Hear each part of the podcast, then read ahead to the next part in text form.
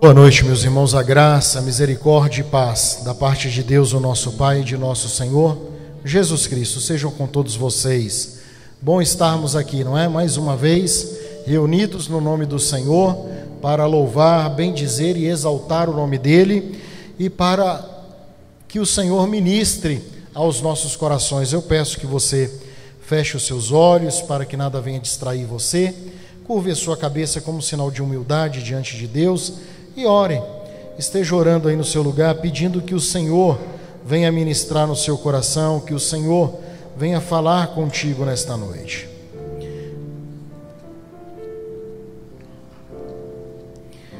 Pai de amor, de graça e de bondade, nós louvamos e bendizemos o teu nome, porque o Senhor é santo, porque o Senhor é incomparável, maravilhoso. Nós te louvamos, Pai, porque poderíamos estar em tantos outros lugares ou até mesmo nem estivéssemos aqui. Mas aprove ao Senhor que estivéssemos aqui nesta noite, reunidos em Teu nome, para glorificar o Senhor, para render ao Senhor louvores. Sabemos que não somos merecedores, estamos aqui, Deus, pela Tua graça, pela Tua misericórdia que é grande. Confessamos ao Senhor os nossos pecados, pecados de pensamento, de conduta, de fala, tudo aquilo que entristeceu, Deus, o teu Espírito Santo, que não foi confessado, que fizemos nesse dia. Pela fé confessamos ao Senhor e pela fé recebemos o perdão em nome de Jesus. Lava-nos com sangue de Cristo, para que possamos ser encontrados com roupas brancas, lavadas, mais alvas que a neve. Venha falar conosco, ministrar o teu povo que aqui está e também ministrar os irmãos que estão do outro lado, também prestando esse culto ao Senhor e aqueles irmãos que irão assistir posteriormente. Seja conosco, essa é a minha oração, em nome do Senhor Jesus. Amém. Os irmãos que estão em pé podem assentar-se. Nós iniciamos alguns dias atrás o nossa, a nossa série, né? De, se nós poderíamos assim dizer, de estudos falando sobre o sofrimento, né? Muitas vezes pensamos ou somos levados a acreditar que o cristão não passa por sofrimentos, que o cristão não passa por problemas, mas este é um grande equívoco. Não é porque somos servos de Jesus, lavados e remidos no sangue de Jesus, que estamos imunes ou ilesos por não passar por problemas.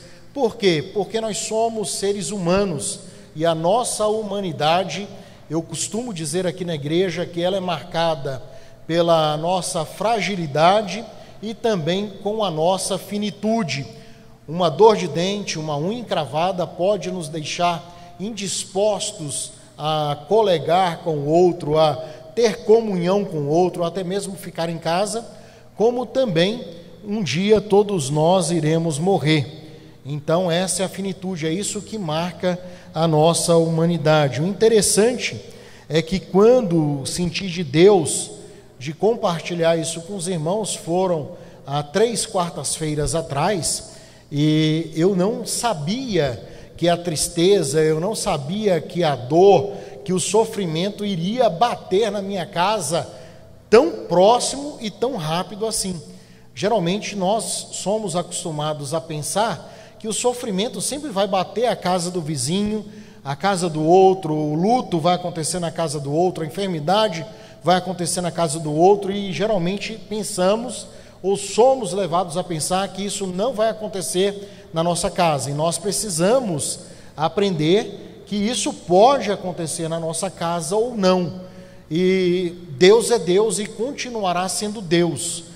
Então, isso nós precisamos ter em mente e precisamos guardar em nosso coração. A Bíblia diz que o homem sábio edifica a sua casa na rocha.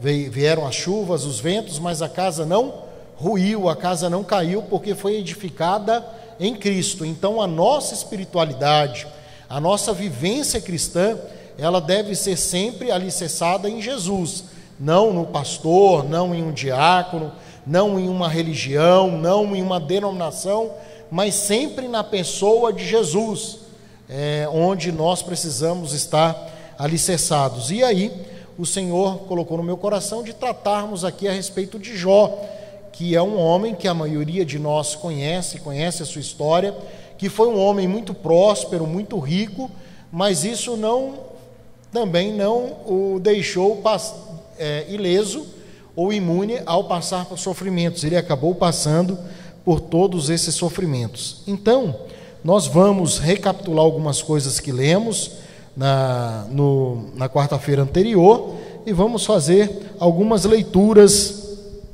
no livro de Jó. Então, Jó, capítulo 1, versículo 21. E assim a gente vai batendo aquele papo aqui. Jó, capítulo 1, versículo 21. Você pode ligar ou abrir sua Bíblia. Eu vou ler o 20 e o 21. Então Jó se levantou, rasgou o seu manto, raspou a, a cabeça, prostrou-se em terra e adorou, e disse: No saí do ventre da minha mãe, e nu voltarei. O Senhor o deu e o Senhor o tomou. Bendito seja o nome do Senhor.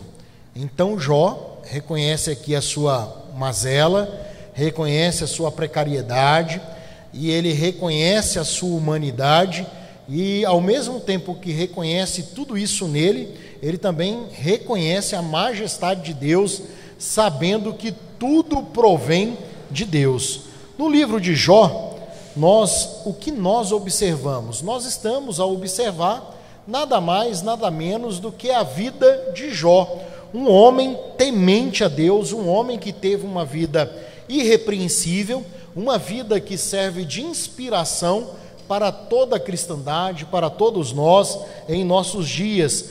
E Jó também desfrutou de algo maravilhoso algo que poucos desfrutaram, né? E porque uma boa parte poderia desfrutar, que é a amizade com Deus, né?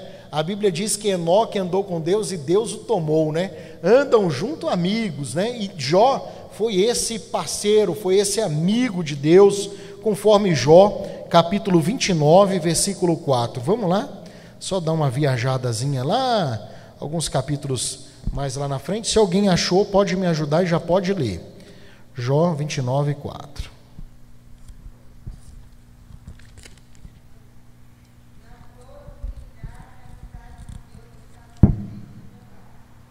Amém. 29, 4, vou ler aqui na minha versão. Quem me dera ser como fui nos dias do meu vigor, quando a amizade de Deus estava sobre a minha tenda então, Jó desfrutou dessa amizade com Deus. E aí nós vamos ver lá nos evangelhos, quando Jesus diz: Não sois apenas servos, vocês se tornaram amigos.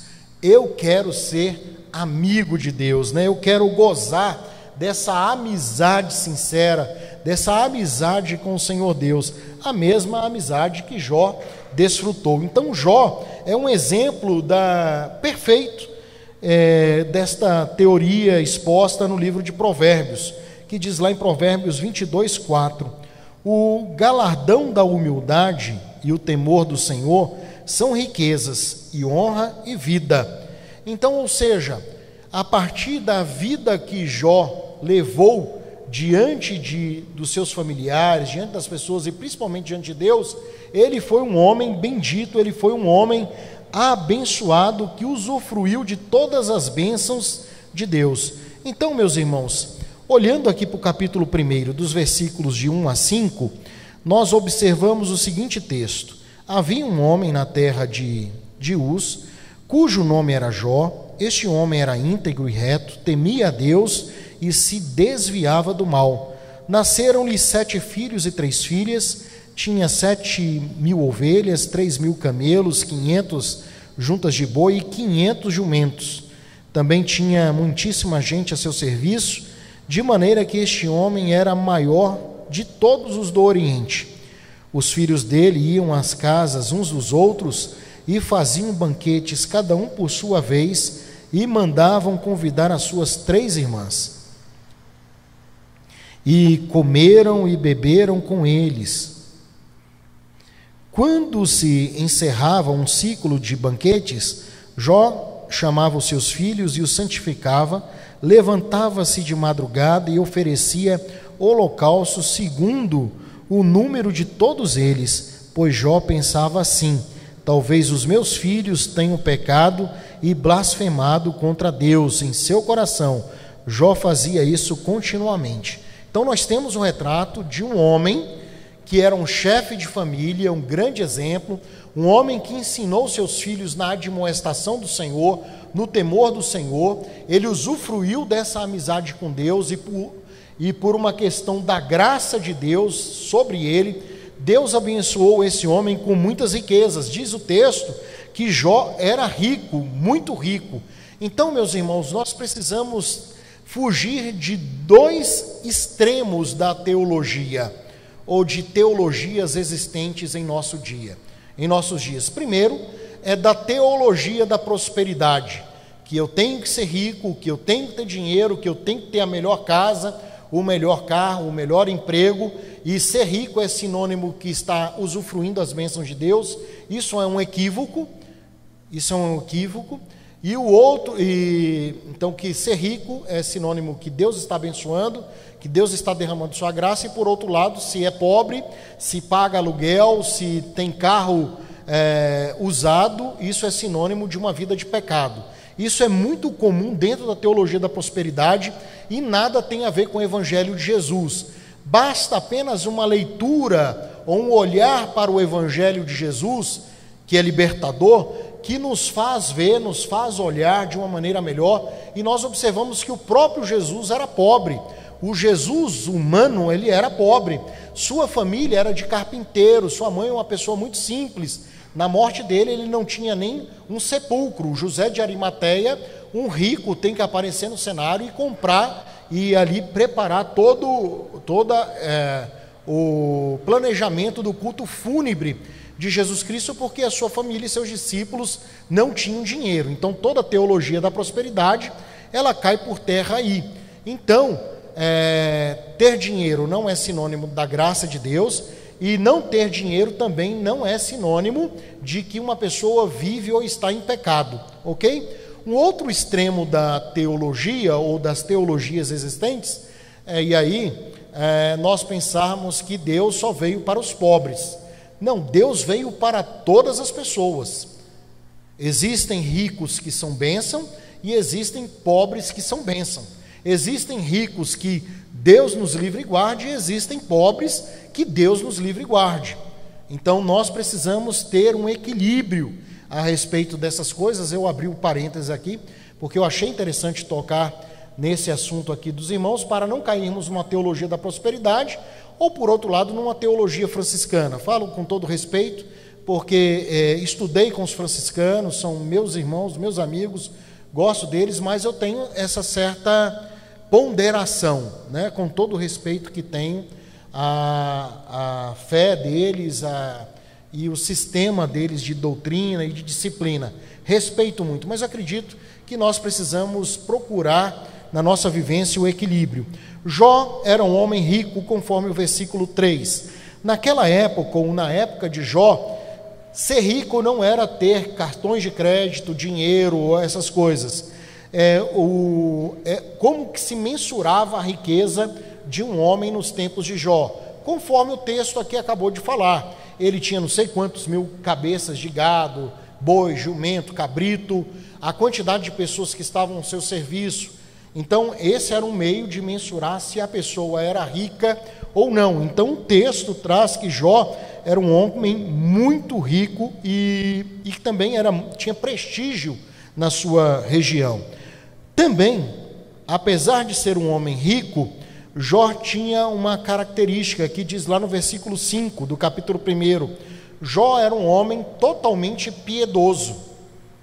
Era um homem que nutria piedade, algo que está é, muito distante da igreja evangélica ou da maioria das pessoas de nossos dias, quando nós precisamos buscar a piedade, né? sermos conhecidos como pessoas piedosas. Então Jó tinha essa característica de um homem piedoso.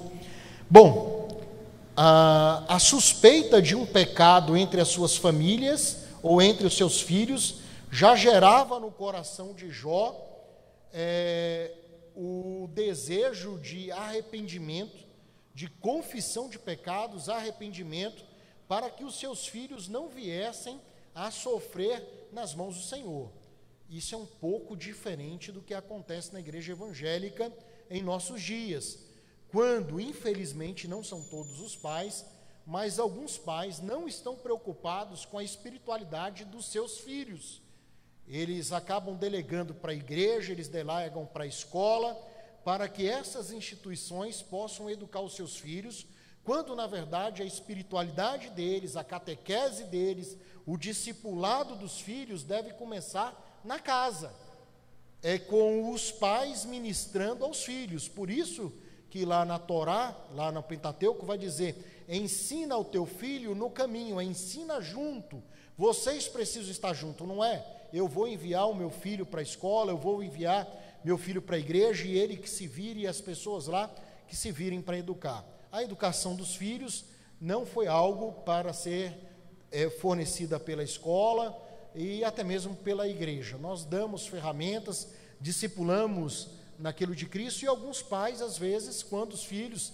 Teve um caso aqui, já algum tempo atrás, que teve um jovem que ele ficou, porque ele se sentiu numa mensagem que eu chamei a atenção dele. Aí, porque eu chamei a atenção dele, porque ele devia estar fazendo alguma coisa, mas eu confesso que eu nem me recordo desse episódio. Ele saiu da igreja, quis sair da igreja. Na verdade, ele já não estava na igreja. Já não estava na igreja, já não estava em Cristo. Aquilo só foi uma desculpa para sair. E às vezes os pais vão acobertando as meninices e as manias dos filhos, e aí acostumamos os nossos filhos maus. De vez em quando, meu filho do meio chega, ah, não sei quem me chamou a atenção. Com certeza você estava fazendo algo errado. Então não vai, ele não vai encontrar alento que eu falo, seja correto. E ninguém vai te chamar a atenção. Então, haja de forma correta. Então Jó tinha essa característica, ele estava já é, oferecendo sacrifícios ao Senhor Deus, buscando assim o perdão de Deus para os seus filhos. É interessante, né? A confissão de pecados pelo pecado dos filhos é um amor muito grande. E eu, às vezes, oro, Senhor, perdoa os pecados dos meus filhos, perdoa os nossos pecados, os pecados da minha família, Senhor, perdoa, porque não, não sabemos o que estamos fazendo. Em alguns momentos, aqui já há algum tempo, eu falei: Senhor, perdoa o pecado do teu povo, da tua igreja, perdoa-nos, Senhor, os nossos pecados, né? É, lembro muito de Jesus lá na cruz, quando olha para os seus algozes e diz ao Senhor, Pai, perdoa porque eles não sabem o que estão fazendo, né? O Senhor pede ao Pai que perdoem aqueles, que não coloque, né, não é, acredite esse, esse, esse, esse pecado ali na vida daqueles homens. Jó tinha uma família abençoada, tinha alguns, filhos, homens, tinham mulheres, isso era uma característica de uma família próspera, de uma família bendita, de uma família abençoada, uma família que se alegrava, uma família que se festejava, enfim, um homem ímpar na, na sua época, no seu tempo, e, e íntegro também, né? ele era reto, conforme o versículo 8. Contudo, diante de todas essas bênçãos do dinheiro, de ter uma boa família, de confessar os pecados da sua família, isso não significava que ele não viria a ter problemas. Então isso precisa ficar claro para nós. Não é porque temos famílias, não é porque temos uma boa condições, boa condição, não é porque somos cristãos piedosos, que nutrimos uma espiritualidade, que às vezes talvez o câncer não vá abater a nossa família, a nossa casa, a perder um emprego, não é? Então essas coisas podem acontecer até mesmo com um crente piedoso, íntegro, cheio do Espírito Santo de Deus ok? Porque nós vemos numa teologia que se nós estamos com doenças, se algum familiar nosso está com doença, é fruto de pecado. Isso nada tem a ver com o evangelho. Se lembram lá? Jesus falando do jovem de nascença, eles estavam inseridos ali e falavam assim: esse jovem de nascença, o camarada nasceu cego. Nasceu cego. Aí as pessoas estão perguntando: quem pecou para que ele nascesse cego? Ele ou seus pais? Aí Jesus tem que desconstruir aquela teologia da época, falando assim: ó, nem os pais deles pecaram, né, no sentido para que esse pecado fosse transferido para o filho, e nem ele pecou. Mas esta cegueira desse rapaz veio para que a glória de Deus fosse manifestada. Então, algumas doenças, alguns sofrimentos, elas são enviadas por Deus, Deus permite que isso aconteça para que a glória dele seja manifestada na vida de cada um de nós. Por isso nós precisamos nos policiar diante dos sofrimentos e diante das angústias. Começa agora, meus irmãos, a provação. Começa agora a peleja na vida de Jó. Estava tudo muito bom, estava tudo muito bem, mas parece que as coisas começam a desandar lá na casa do nosso irmão Jó, aí dos versículos de 6 a 22. Agora, o que Jó não sabia, o que a família de Jó não sabia, o que os amigos de Jó não sabiam, muitas vezes não sabiam da mesma coisa que muitas vezes nós também não sabemos, os nossos familiares também não sabem e até mesmo os nossos amigos não têm conhecimento. O que? O que eles não sabiam? Nós vamos voltar lá para o versículo lá em cima. Enquanto isso no céu, ou seja, Jó está vivendo a sua vida aqui na terra. Se lembram lá do Batman? Enquanto isso, no outro lugar de Gotham City, ou no outro lado da cidade. Enquanto isso, lá no céu, o Senhor está lá, num colóquio, não é o céu paraíso, ok? Eu acredito que são as regiões celestiais. Deus está ali, nas regiões celestiais, e, e ali, Satanás é convocado, é intimado para estar ali, nas regiões celestiais, não na presença do Senhor, ali de, porque ele não tem esse direito, mas ali naquela, nas regiões celestiais, Satanás é convocado pelo Senhor para comparecer e também são convocados os filhos de Deus. Quem são os filhos de Deus? Muito provavelmente os anjos bons e os anjos maus, ok?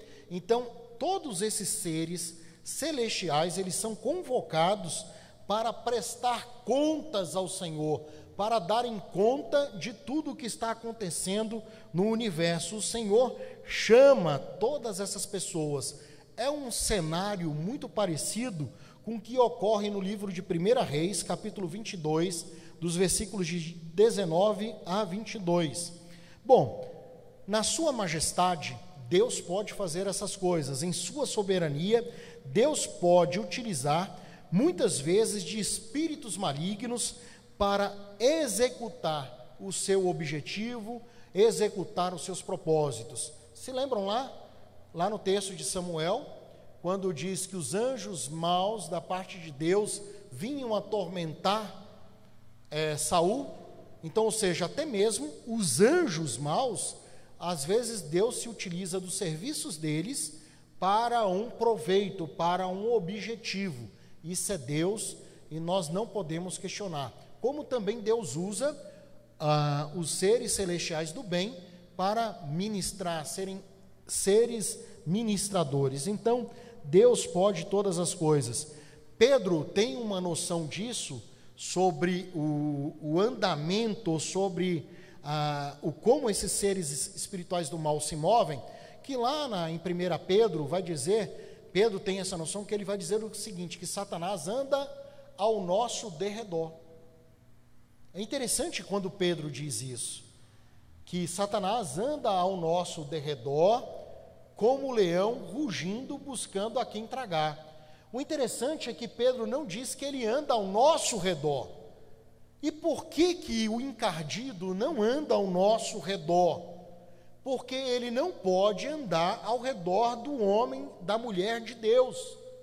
Porque ao nosso redor estão os anjos do Senhor nos guardando, porque Deus dá ordem aos seus anjos para que nos guardem. E aí eu abro outro parêntese e fecho também. Existe na teologia, e aí teologia tanto neopentecostal como de outras de outras, de outros segmentos do cristianismo que você faz oração ao anjo e você pede que o anjo esteja te guardando. E alguns evangélicos ainda querem dar ordem aos anjos. Isso é antibíblico. Porque teologicamente quem dá ordem ao anjo é Deus, para que ele nos guarde. Então eu não posso orar a anjo, eu tenho que pedir ao Senhor que o Senhor dê ordem aos seus anjos, para que os seus anjos executem não a minha vontade, mas os desígnios de Deus. Aí eu fecho parênteses.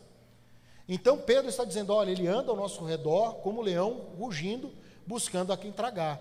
Então Deus não permite que ele ande ao nosso redor, mas ao nosso derredor, porque ao nosso redor estão os anjos do Senhor. Meus irmãos, quem inicia o processo de, de provação na vida do crente? Quem inicia esse processo não é o encardido, é o próprio Deus. Deus é que autoriza, Deus é que dá o sinal verde, é Deus, tudo está no governo de Deus. Deus é que permite essas coisas. Então todo o processo passa pelo aval de Deus. E quando o Senhor está ali conversando com o encardido, ele diz ao encardido: Olha, veja o meu servo, o meu servo Jó, versículo 8. Então, quando o Senhor usa esse termo servo, ele está dando honra a Jó. Jó honra ao Senhor. Jó traz alegria ao coração do Senhor. Deus se alegra com o serviço de Jó, Deus se alegra com o culto de Jó, Deus se alegra com a espiritualidade de Jó. Fala, esse é meu servo. Interessante isso, né?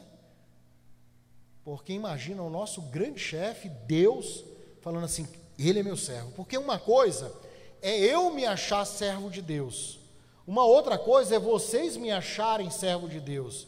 Mas o que vale mesmo é se Deus me considera servo dele. Porque o que eu acho pouco importa e o que os outros acham também pouco importa. Mas o que o Senhor está dizendo é: vejam o meu servo Jó. E aí eu pergunto: será que hoje, em nossos dias, será que isso pode ser falado ao nosso respeito? Olha o meu servo Juliano, olha o meu servo Fulano ou Beltrano, será que isso pode ser dito? E o encardido, ele não consegue compreender, ele não compreende isso. Nem o encardido, e nem os discípulos do encardido, e nem as pessoas carnais, ou seja, as que não são espirituais. Mas, Juliano, eles não conseguem compreender o que? Eles não conseguem compreender como uma pessoa serve a Deus. Eles também não com, conseguem entender como uma pessoa serve a Deus e Deus abençoa essa pessoa, ou como essa pessoa é abençoada por Deus e serve a Deus sem querer nada em troca. Serve a Deus por amor, serve a Deus com voluntariedade, serve ao Senhor como entrega total. E Deus, pela sua graça, é que derrama, né? Eu não vou na igreja para ser abençoado, eu vou na igreja para louvar a Deus. A bênção é uma consequência. Eu não dizimo para ter meu celeiro farto, eu dizimo porque é uma forma de generosidade, uma forma de gratidão, de mostrar aos irmãos da fé que Deus é fiel, não eu. Deus é que é fiel. Quando eu dizimo, eu estou dizendo que Deus é fiel apesar da minha infidelidade. Ele continua sendo fiel para o pão nosso de cada dia. Então, o encardido não consegue compreender com seus discípulos e imaginar alguém que sirva a Deus por mero amor, sem interesses escusos, sem interesses pessoais. Ele não consegue entender. Então, o que, que o encardido faz? O encardido coloca em xeque a vida de Jó, a espiritualidade de Jó. Ele vai dizer o seguinte: olha, ele está aí levando essa vidazinha porque você abençoou ele com camelo, com cabrito, com ovelha, com boi. Eu quero ver no dia que você tirar tudo isso dele, se ele vai voltar a te servir. Satanás, aí o que, que o Senhor faz? Olha, o encardido, você pode, pois você pode até tirar os bens dele. Eu vou permitir que você tire todos os bens. E vamos ver aí se ele vai vai pisar na bola ou não. O que, que o encardido faz? Não perde tempo. Ele entra com sola, ele derruba, Imagina uma pessoa que é um grande empresário, tem bens e de repente ele começa a ver a vida dele ruir. Em pouco tempo ele começa a ver o endividamento, tendo que vender apartamento e tantas coisas. A gente conhece irmãos na fé assim. E foi isso que Jó experimentou. E ele fez isso na vida de Jó. E Deus permitiu que ele fizesse. Então, é, o que acontece? Deus aceita o desafio no versículo 12, e assim começa o drama a qual nós estamos inseridos aí. Bom, e agora na vida de Jó? O que, que vai acontecer? Paulada atrás de paulada, meu irmão. É isso que vai acontecer na vida de Jó. Um golpe atrás de outro golpe. O encardido, ele não tem piedade, ele não tem misericórdia, então ele vai com gosto de gás para cima de Jó. E ele sempre vai procurar fazer o pior na vida de Jó para derrubar Jó, para envergonhar Jó e para fazer com que Jó realmente perca a estribeira e para que Jó possa ali pecar contra Deus. Em pouco tempo, Jó perdeu tudo, perdeu seus animais, perdeu os filhos, o convívio com os filhos, a alegria do lar, perdeu os seus servos, logo percebeu que não foi um acidente qualquer. Jó vai perceber que isso também não foi uma coincidência. E como é que Jó reage diante de todo esse sofrimento? Como é que nós reagimos hoje diante das nossas perdas? Como é que nós reagimos hoje diante do nosso sofrimento, diante da nossa dor? Não é? Estamos vivendo um momento pandêmico, onde perdemos muitos conhecidos, parentes. Como é que nós estamos reagindo diante da perda de um ente querido? Ah, nós estamos soltando fogos porque existe uma linha dos evangélicos que não se pode chorar. O luto, que também nada tem a ver com o evangelho e nada tem a ver com Jesus Cristo, porque Jesus chora a morte de Lázaro. E aí está dizendo que, que, o, que o, o, o crente não pode chorar, que eu tenho que usar do culto fúnebre um meio para ganhar as pessoas para Jesus. Ah, não, a Bíblia ensina que eu devo chorar com os que choram, se alegrar com os que se alegram. Eu devo, eu devo ter decência com a dor do meu irmão, eu devo me compadecer com a dor do meu irmão, e eu não posso usar daquele culto fúnebre para fazer uma, uma cruzada evangelística para pregar Jesus. Eu tenho que pregar o Jesus da misericórdia, não é? Então eu preciso chorar a morte doente. Então, como é que a gente reage, ou como é que Jó reagiu? Como um ser humano. Ele ficou triste, ele ficou abalado. Na semana que nós soubemos lá da, das doenças que são, estão agora preexistentes no seio da minha família, nós não estávamos alegres, nós perdemos o apetite, nós não tínhamos vontade de sair, perdeu o brilho, nós só não perdemos a fé, porque a nossa fé está em Deus, que governa todas as coisas.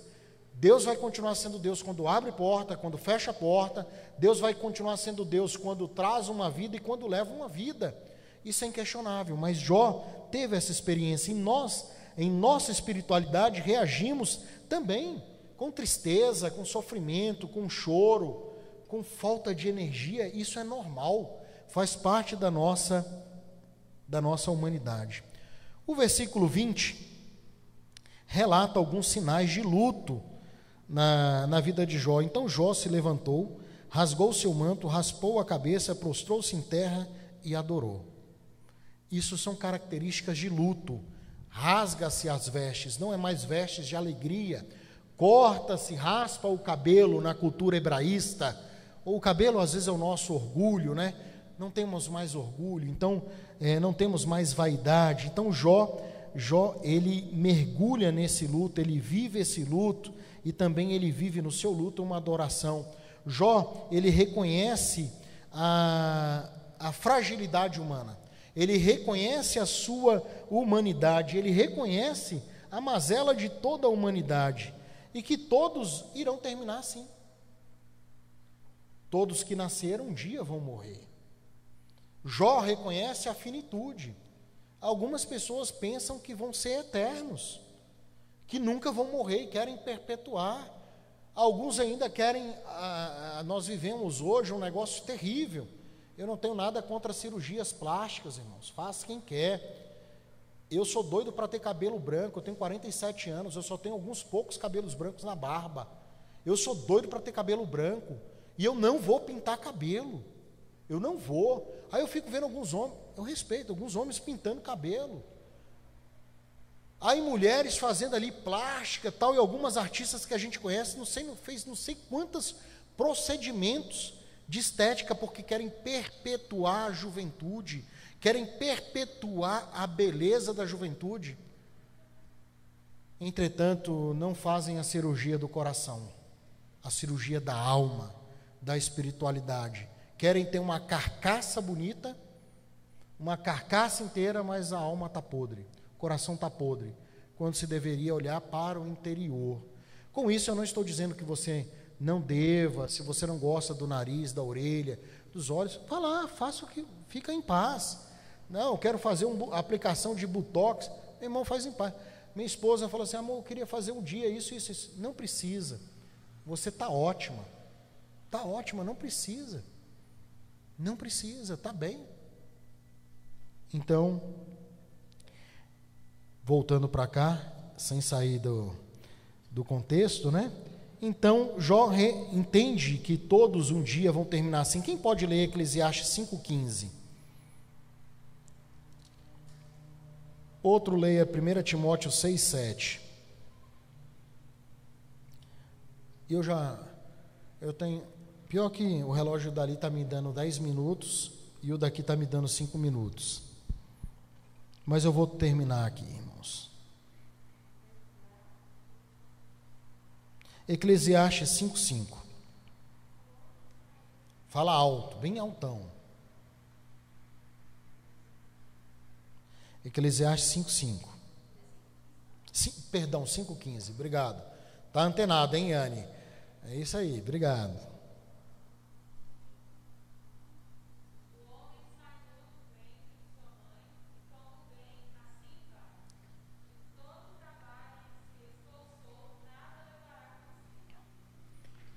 Primeira Timóteo 6, 7.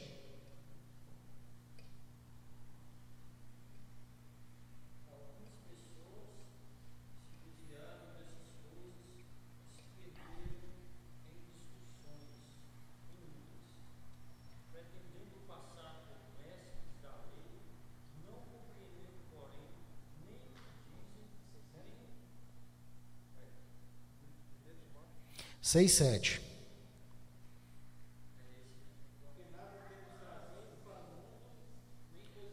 vamos levar. Então, Jó tem essa consciência, que do ventre nascemos e vamos embora também, viemos para o mundo também a mesma concepção de Paulo, nada vamos levar. É, então, ele está fazendo referência à morte. Entretanto, Jó reconhece algo extraordinário. Ele reconhece a sabedoria de Deus. Ele sabe que tudo que ele tinha foi Deus que deu. E ele também reconhece que todas aquelas mazelas que aconteceram na vida dele não foram as pessoas, não foi um encardido, não foi o vizinho, nada, foi Deus. Ele reconhece isso, nós podemos observar isso no versículo 15 do capítulo 1. Ele vai dizer o seguinte: De repente, os sabeus atacaram e levaram tudo, mataram os servos a fio de espada, só eu consegui escapar para trazer a notícia. Ele vai falar: nem os sabeus, os caldeus, no versículo 17, todos eram apenas o que? Na concepção de Jó, eram instrumentos é, com vontade própria, verdade, eles fizeram isso porque desejaram, entretanto, apesar de todas essas mazelas, de todo esse caos, de todo esse sofrimento, nada saiu da vontade de Deus, do governo de Deus, da soberania, soberania de Deus, tudo está no governo de Deus. Eles fizeram isso porque quiseram, mas Deus permitiu, porque se Deus não quisesse, não teria permitido e Deus tem um fim proveitoso. Há também quem pense que Jó estava errado nessa colocação, que ele não deveria culpar a Deus pelos seus desastres, os desastres que acometeram a Jó, sua casa, e que não era possível adorar um Deus tão cruel como esse Deus. Como é que eu vou adorar um Deus que está mandando enfermidade, que eu perdi o emprego? Então, algumas pessoas realmente questionam isso. Poxa, agora você se converteu, você é crente, e agora recebeu a notícia que está com determinada doença. Poxa, agora você é crente, quando a gente pensava que tudo ia dar bem, você perdeu o emprego. Aconteceu tudo isso. É, irmãos. É isso aí. Isso faz parte da nossa humanidade, isso faz parte da nossa vocação e, e sempre vai nos levar o que é a pensar o que é justiça e o que é injustiça.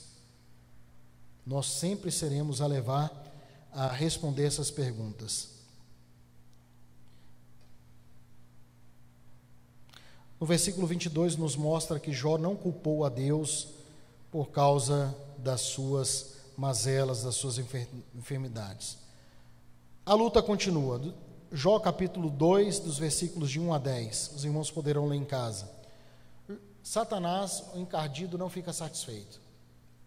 Olha, nós tiramos isso tudo, mas agora eu quero ver se, se a fidelidade de Jó para com você vai, vai, se, vai acabar quando você também tocar o corpo dele, quando você lançar doença sobre eles.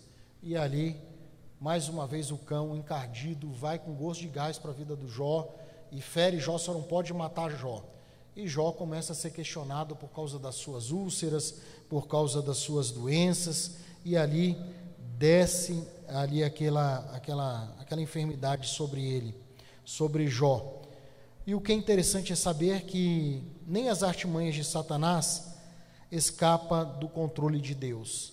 Ele ali planejou, projetou todas aquelas mazelas na vida de Jó, entretanto, nada saiu do governo de Deus. Deus estava ainda no comando de todas as coisas e tinha um propósito naquilo, naquela aprovação, para que Jó, seu servo, fosse aprovado pelo, pelo Senhor.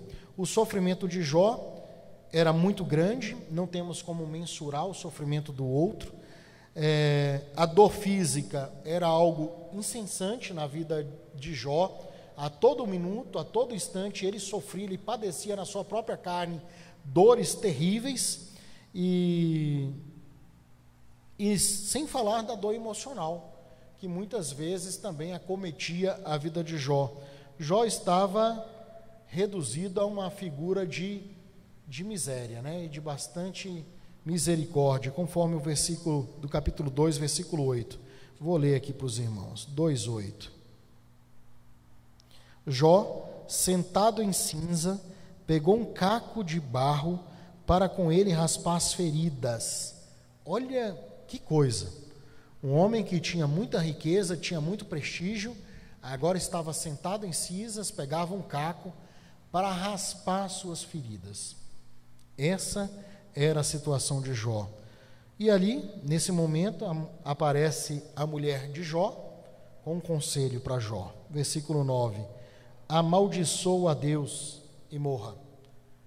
Talvez não está valendo a pena você servir a Deus.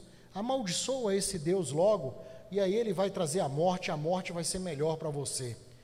Esse, muitas vezes, é o conselho das pessoas para os servos de Deus diante de uma dificuldade, diante de sofrimento. Abandona esse Deus, maldiz esse Deus. Esse Deus não olha por você, esse Deus não se importa com você e sai fora, procura outro lugar. Muitas vezes ouvimos esses conselhos. A gente pode até acreditar que ela estivesse até dando esse conselho para Jó, seu esposo, com a boa intenção porque desejasse não ver mais o sofrimento, ou não aguentasse mais ver o sofrimento na vida do seu esposo, na vida de Jó. Então ela falava sobre essas coisas e desejava que Deus, com, com misericórdia, tirasse a vida de Jó, mas isso não aconteceu. Entretanto, ela se torna o quê? Ela se torna um porta-voz de Satanás. Se lembram lá de Pedro, quando Jesus está dizendo: Ó, oh, eu vou subir a Jerusalém, lá eu vou ser morto crucificado. Aí Pedro disse para Jesus: Olha, o senhor não vai passar por isso. Ele foi porta-voz de Satanás. Agora, diante do sofrimento de Jó, a sua esposa está sendo também porta-voz, está sendo ali uma, uma mensageira de Satanás para falar uma coisa que não vem de Deus e vem do próprio, do próprio cão. Então nós precisamos ter esse discernimento. diante dos sofrimentos que nos abatem, mexem com o nosso emocional, nós precisamos saber identificar as vozes: o que é voz de Deus, o que é voz do homem e o que é a voz do encardido. Nós precisamos ter esse discernimento. E por fim, chegam os amigos, né? A notícia se espalhou, os amigos chegam também. É, três amigos de Jó vieram fazer uma visitinha, foram mostrar ali compaixão com Jó, foram fazer aquela visita ali na UTI. A reação deles serve para mostrar o tamanho da aflição de Jó. A dor de Jó era muito grande e por causa das palavras deles iam se tornando ainda a dor maior ainda. Já viram? Quando estamos passando por um sofrimento, por uma angústia, e chegam os amigos, os amigos da onça, né? Não é amigo nosso. Ao invés de nos darem palavras de conforto, eles acabam falando coisas piores. É, a pessoa está lá moribundo, né, perto de morrer. Ah, eu tenho dois amigos que ficaram três dias na UTI e morreram. Aí já leva a pessoa para pior, né? Então foi isso que aconteceu com Jó. Meus irmãos, concluindo, qual é a lição que nós tiramos dessa reflexão de hoje? Que nós temos um inimigo espiritual. Satanás existe e ele não é nosso amigo. Ele não quer o nosso bem. Bem, a palavra de Pedro é que ele anda ao nosso derredor como leão, rugindo, buscando a quem tragar. Se dermos vacilo, se abrirmos uma brecha, ele vai entrar com gosto de, de gás. Jesus disse que Satanás ele veio para matar, roubar e destruir, mas o Senhor Jesus veio para que tenhamos vida e vida plena, vida em abundância. Se desejamos ter uma vida plena, uma espiritualidade plena, se desejamos vencer as adversidades, vencer o sofrimento, vencer a dor, nós precisamos permanecer em Jesus. Nós precisamos estar em Jesus, porque fora de Jesus não tem remédio, não tem solução. Como é que suportamos as dores que Deus nos permite passar? Permanecendo em Jesus, sabendo que as tempestades da vida, elas têm dia e hora para terminar. Nós não sabemos quando terminará, mas o que nós podemos ter a certeza é que ela vai terminar. OK? Seja aqui ou lá. Mas precisamos entender que nada sai do controle de Deus. Amém? Vamos estar orando? Pois não?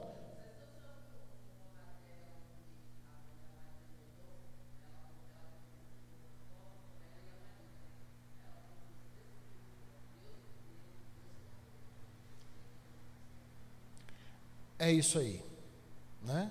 Nós temos, nós nos alegramos quando Deus dá e precisamos ter certeza que Deus é que chama, né? Deus é que chama para perto de si, né? Alessandra.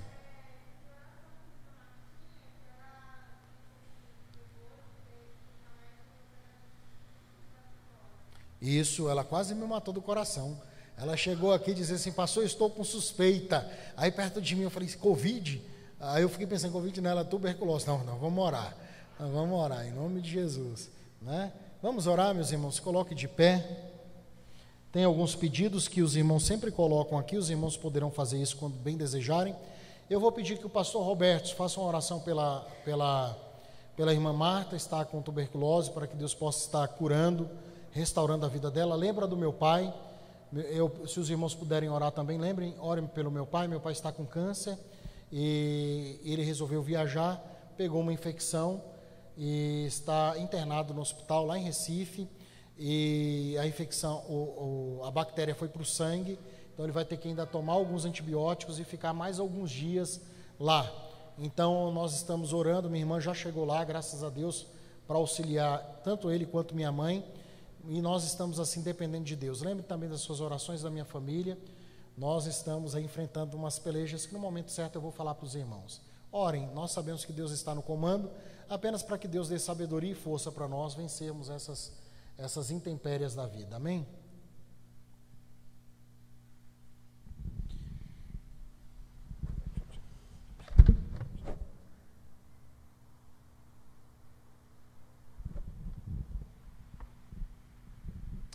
Amém, queridos. Vamos orar.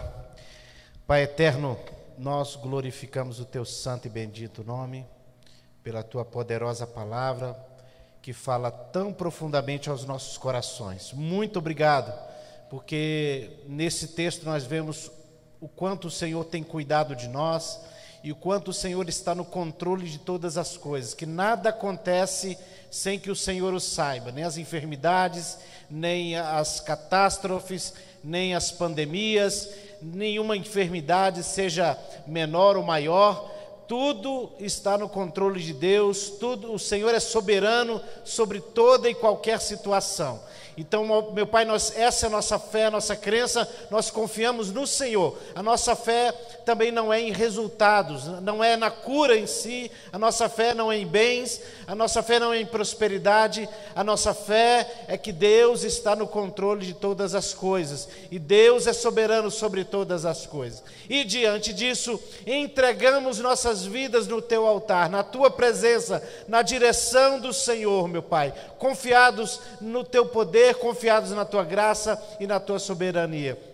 Entregamos em tuas mãos os pedidos colocados aqui da irmã Marta, que está com tuberculose, o, o irmão Gilson, meu pai, o pai do pastor eh, Juliano. Senhor Deus, toma ele em tuas mãos, ó Pai, toma essa família, a família pastoral em tuas mãos, guarda cada um, fortalece o pastor Juliano, que ele continue confiando e esperando, sabendo que Deus está no controle de todas as coisas. Toma o irmão Gilson lá em, em, em Pernambuco, Senhor Deus Guarda ele ali naquele hospital, envia teus anjos aqui naquele lugar, prepara os médicos, enfermeiros, ser com todos eles ali, todo equipamento, Senhor Deus, toda a medicina que está à disposição naquele lugar, que tudo seja feito e usado para glorificar o teu nome, para guardar teu, teu filho ali. Senhor Deus, que o Senhor dê ordem aos teus anjos com respeito ao irmão Gilson, que os anjos do Senhor estejam ali ao redor dele, Senhor Deus, acampados naquele,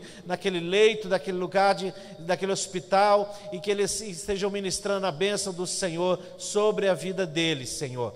Nós agradecemos por tudo, Pai. Obrigado também pela vida de cada um dos irmãos aqui, aqueles que têm os seus pedidos pessoais, que são colocados aqui nessa caixa, aqueles que talvez não colocaram, mas estão confiados no Senhor. Vieram aqui essa noite é, confiados no Senhor, crendo na tua palavra, meu Pai, para louvar, adorar e ouvir a voz do Senhor. Então nós cremos nisso, entregamos esses pedidos aqui da caixa de oração, Senhor Deus, todos os pedidos, sejam é, pessoais, sejam de saúde, de emprego, enfim, tudo que foi colocado aqui, o Senhor sabe, o Senhor conhece, e que o Senhor possa ir de encontro às necessidades de cada um dos teus filhos, meu Pai. Nós agradecemos, porque sabemos que o Senhor é bom e a sua misericórdia dura para sempre. Agradecemos por essa igreja, é, IBG2, muito obrigado pela liderança, pastor Juliano, obrigado por cada ministro, cada líder, cada homem, mulher, jovem, adolescente, criança, cada casal. Obrigado, meu Pai, porque o Senhor tem cuidado dos limites dessa igreja. Nem nós muitas vezes podemos cuidar, mas o Senhor cuida de cada ovelhinha e assim nós louvamos o teu nome e somos gratos. Em nome de Jesus. Amém.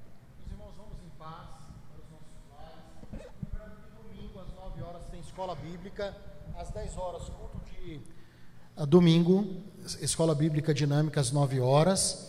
Às 10 horas e 15 minutos, culto de celebração da manhã. E domingo à noite, às 18 horas, culto de celebração da noite. Então, espero todos os irmãos no domingo para que possamos estar aqui juntos, louvando e bendizendo o nome do Senhor Jesus. Amém? Vamos em paz, uma boa noite a todos. Deus abençoe.